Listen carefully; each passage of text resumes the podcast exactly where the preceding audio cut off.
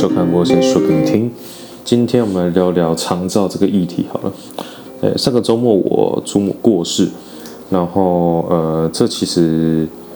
要说是会难过吗？当然会，但是其实对家人来讲，其实更像是一种放下重担的感觉。呃，说明一下背景，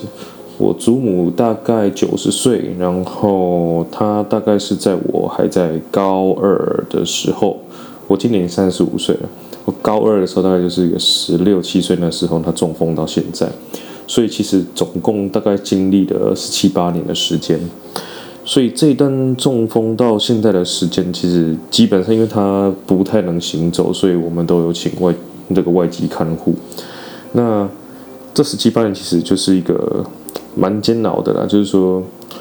呃，虽然说爸爸那一辈有几个兄弟姐妹，但是就是说。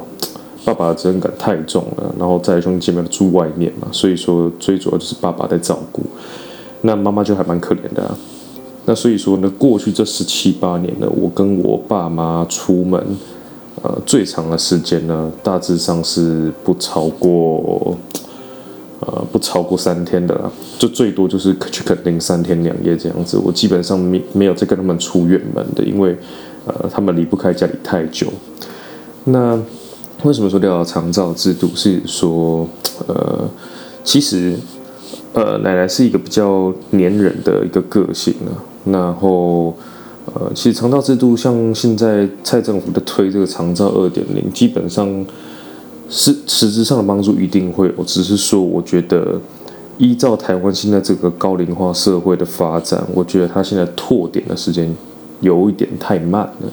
呃，大家如果去看长照网站，它上面有写那个 A、B、C 三种等级的，那我觉得比较实际的，应该大概是比较类似像托婴政策，这个叫托老政策哦。这个其实之前柯文哲在他的那个市政的那个白皮书里面也大概有写到，其实这个托老政策就有点像是说。呃，我们可能是双薪家庭，好，但是白天的我都要出门，所以呢，爸爸妈妈呢，假设有有失能的，那我们就带去托老的中心。小朋友如果还能，呃，还小，那就送托婴，那或者是之后送到学校去，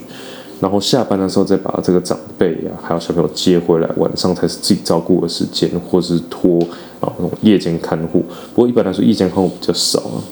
那如果你今天如果是要去找这种真的全职的这种看护来说，台籍的非常贵。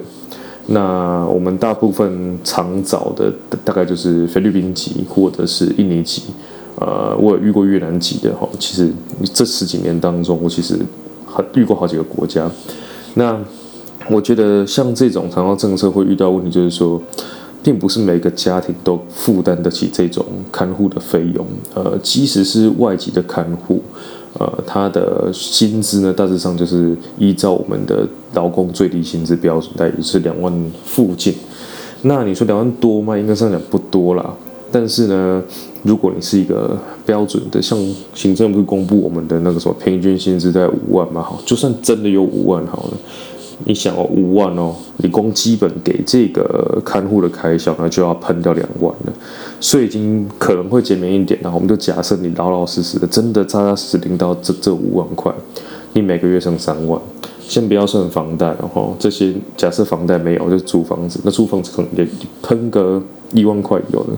接下来你要吃，你还要负责养这个外籍看护，所以其实。我觉得请看护，他对于这个经济的压力其实是很大的，所以呃，奉劝各位啦，我觉得可以的话，呃，爸妈这一辈你要帮他保险已经来不及了，但是你可以趁年轻赶快保险你自己，就是说，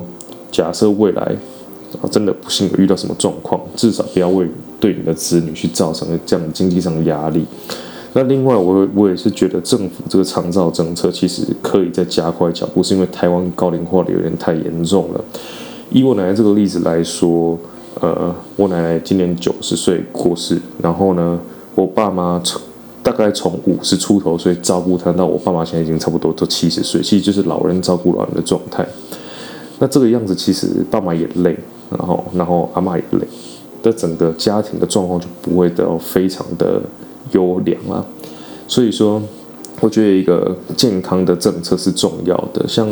以前在高雄的时候，我的吉他老师他也是遇到这个状况，那我跟他聊过，他说目前政府有提供的大概就是那种传习服务，应该是一个月大概两次的传习服务。这传习服务就是，然后呃社会局会安排那个看护，然后到你家来帮你爸爸打点家事，或者帮你妈妈打点家事，然后你可以出门去休息。但是我觉得。你一个在赚钱的角色来说，呃，我觉得这个还是不符实际的，因为我觉得这种集中型的老人的看护中心呢，应该要入社区化。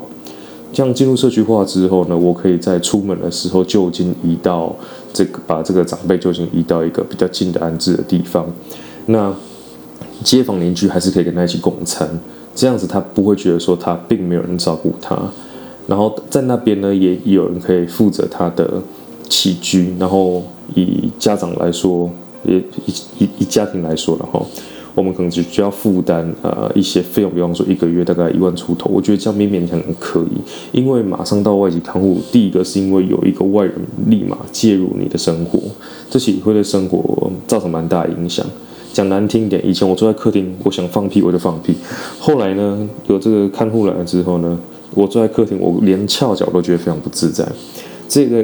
这个状况其实已经维持十几年，但是这也是没办法的。所以呢，我会觉得说，像这样可以呃日间拖拖老的这种的政策，能够快速一点再发展。但政策细节并不是我一个人说了算，然后就是看看大家去安排。那至于说呃这种辅辅导就业的部分，比方说呢，因为很多这种家庭都会遇到说。我可能为了要照顾爸妈，突然就失业了，因为我可能必须要请一段时间的假。公司的状况好的时候，他就会帮你安排的到等你回来。但是公司状况不好，很多公司可能都直接 lay off 你。那我觉得这种二度就业的安排也是政府需要去考量的。另外呢，针对这一类型的家庭，必须要有呃。更多的支持啊，比方说定期的一些访谈啊，或者是说呃金额的补助，我觉得会比那些傻逼的政策还来得有感一点。